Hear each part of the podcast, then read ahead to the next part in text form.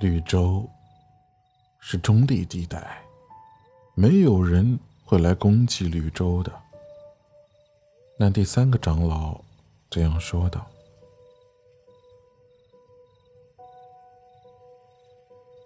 我只能告诉你，我看见了什么。如果你不相信我，那就别去管他。”于是，那些长老们开始讨论起来。他们用一种阿拉伯的方言交谈，那是一种男孩听不懂的腔调。不过，就在男孩打算离去的时候，警卫叫他再等一下。于是，男孩警戒了起来。预兆告诉他，事情不对劲了。他真后悔，告诉了驼夫关于他看到的景象。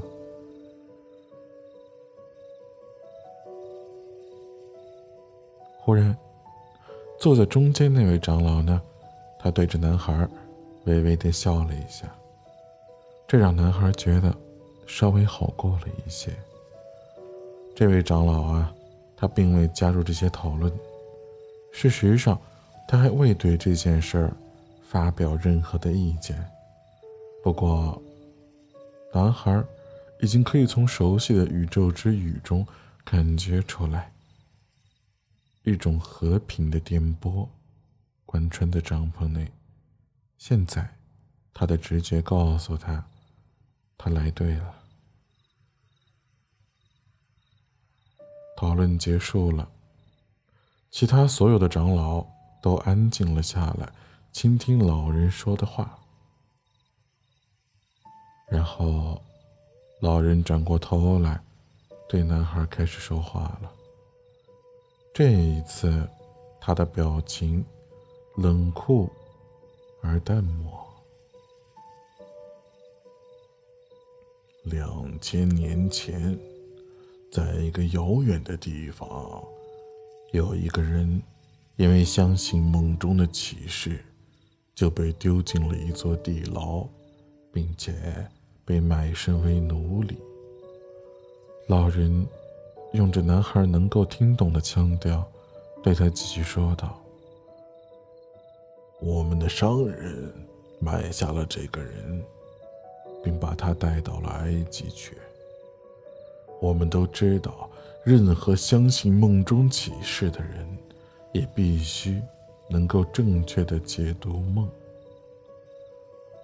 老人继续说着：“当法老梦见七只肥壮的母牛和七只瘦弱的母牛时，我说的这个人帮法老解梦，并且拯救埃及免于饥荒。这个人，他的名字叫约瑟。”他就跟你一样，也是一个陌生土地上的陌生人，说不定也跟你同样的年纪。说到这儿，他停顿了一下，然而他的眼光看起来仍然不是那么的友善。我们仍然举行传统，传统在那时拯救埃及免于饥荒。变成了最为富裕的民族，传统也教导人们如何才能够穿越沙漠，以及小孩该如何结婚。传统说，绿洲是一处中立地区，因为打仗的双方都有着自己的绿洲，因此彼此都不可以去侵犯。没有人插嘴。老人继续跟他说道：“不过传统也告诉我们，必须相信沙漠给予的讯息。我们知道，那些所有的事情，都是沙漠教给我们的。”到这里，老人打了个手势，所有的人都站了起来。会议结束了，水烟筒熄灭了。警卫也留神站立着。就在男孩正在准备离开的时候，老人却再度开口说道：“明天，我们会打破绿洲里不许武装的约定。我们一整天都会留神戒备，敌人是否会来临。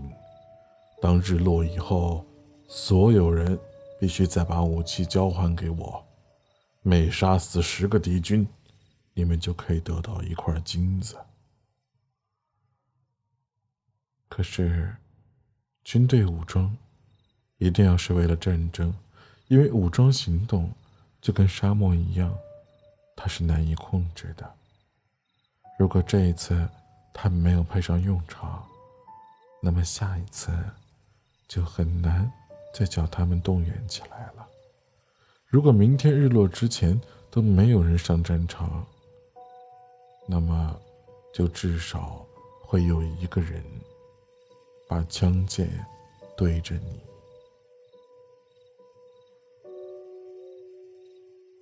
当男孩离开的时候，整座绿洲仅存的满月的月光照耀着他。在离他住的帐篷仅有二十分钟的路程，他慢慢的走回去了。现在，他被刚刚发生的事情震慑住了。他已经成功的触及了天地之心，然而，他却可能为此付出生命的代价。这真是个恐怖的赌注啊！话说回来，他也曾经下过一个风险很高的赌注，那就是把他所有的羊都卖掉，来追寻他的天命的时候。另外，托夫也跟他说过，明天死，并不会比死在其他任何一天更糟糕。每一天，都会有人活着，活着离开这个世界。每件事，都是天命。马克·佐夫，他安静的走着。他并不觉得后悔。如果明天他会死，那也只是因为神不愿意改变未来。至少在他死之前，他已经横越过一个州的大陆，也曾经在一间水煎店里工作过，也了解过沙漠的沉默，还有马蒂法的眼睛。自从很久以前离开家乡以后。他已经充实的度过了每一天，即使明天就要死去，他已经见识过比其他的牧羊人们更多的事情了。他为自己感到骄傲。突然间，他听见一声响雷的声音，同时，他被一阵强风吹倒在地。这是从未有过的事情，整个地区都被陷进了风沙中，他连月亮都看不见了。一匹巨大的、不可思议的白马奔驰到他的面前，接着发出一声惊骇的嘶鸣。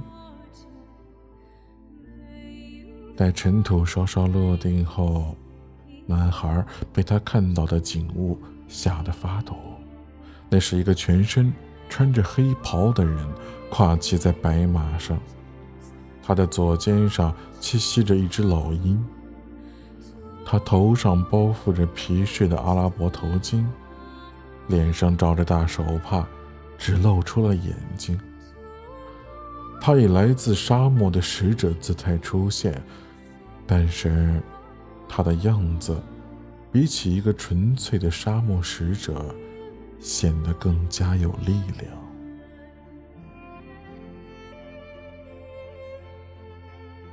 陌生的骑士从马鞍旁的刀鞘里拔出一把十分巨大的弯刀，刀锋映着月光，熠熠生辉。是谁这么大胆，敢去解读老鹰飞翔的意义？他这样问道：“他的声音啊，似乎大的能够让奥费姆的五万株椰枣树都发出回声。就是我，男孩回答道：“这个人啊，让他联想起那个骑在白马上把异教徒踩在脚底下的圣地亚哥·马塔洛摩斯。而眼前这个男人看起来就跟马塔洛摩斯一模一样，只不过对他而言，这个男孩才是那个异教徒。”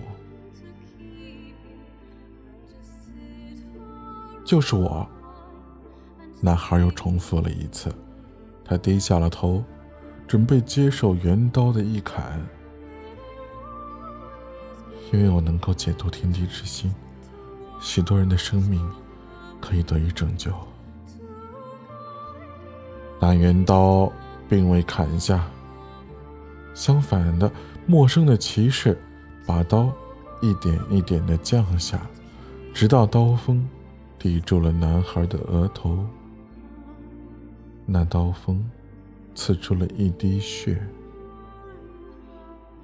骑士啊，他一动也不动，男孩也是。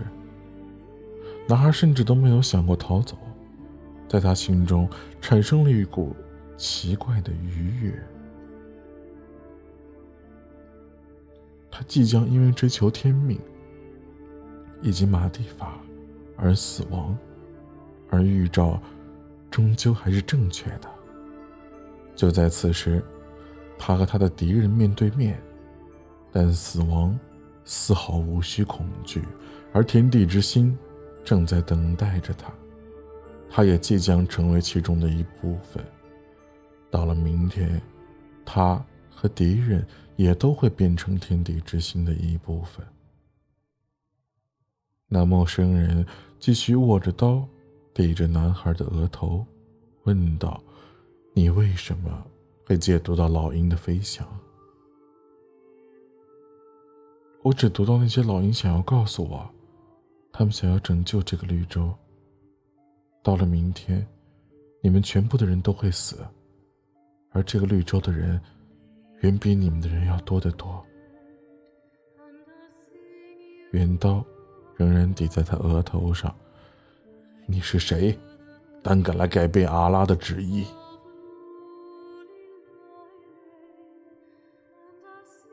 男孩想了想，他回答道：“阿拉创造了军队，也创造出了老鹰。阿拉教导我鸟的语言，每一件事都被注写在一只手上。”说到这儿，男孩想起了驼夫告诉过他的话。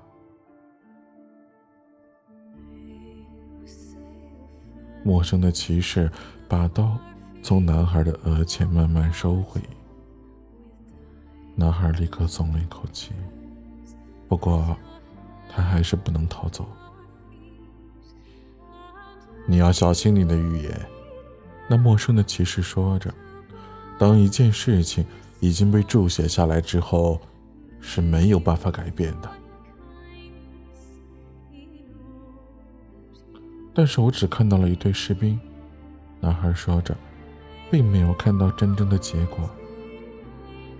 陌生的骑士好像很满意着这个答案，不过他还是把刀握在了手上，继续问道：“为什么一个陌生人？”会来这个陌生的地方。我是跟随天命而来的，你不一定会了解。陌生人把刀放回了刀鞘里。男孩终于放下了心。我必须要测试你的勇气，那陌生人说着，勇气。是了解宇宙之语的最基本特质。男孩非常吃惊，因为这个人正在讲述那些极少数人知道的事儿。你不可以骄傲自满，尽管你已经走到了这儿。他继续说着：“你必须爱这片沙漠，但不要完全信任它，因为沙漠会考验所有的人。”它考验着你的每一步，并且把那些分心的人摧毁掉。当他说着这些话的时候，那个男孩突然想起了那位老国王。如果战争真的来了，而且到了明天下午你的人头还在，那就来找我。陌生人说着，那只曾经挥舞着圆刀威胁他的手，如今已经握着一条鞭子。马再度立着后腿，扬起一段沙尘。当那骑士骑远的时候，男孩大喊道：“他问他，你住在哪里？”握着鞭子的手指向了南方。男孩，他遇见了炼金术士。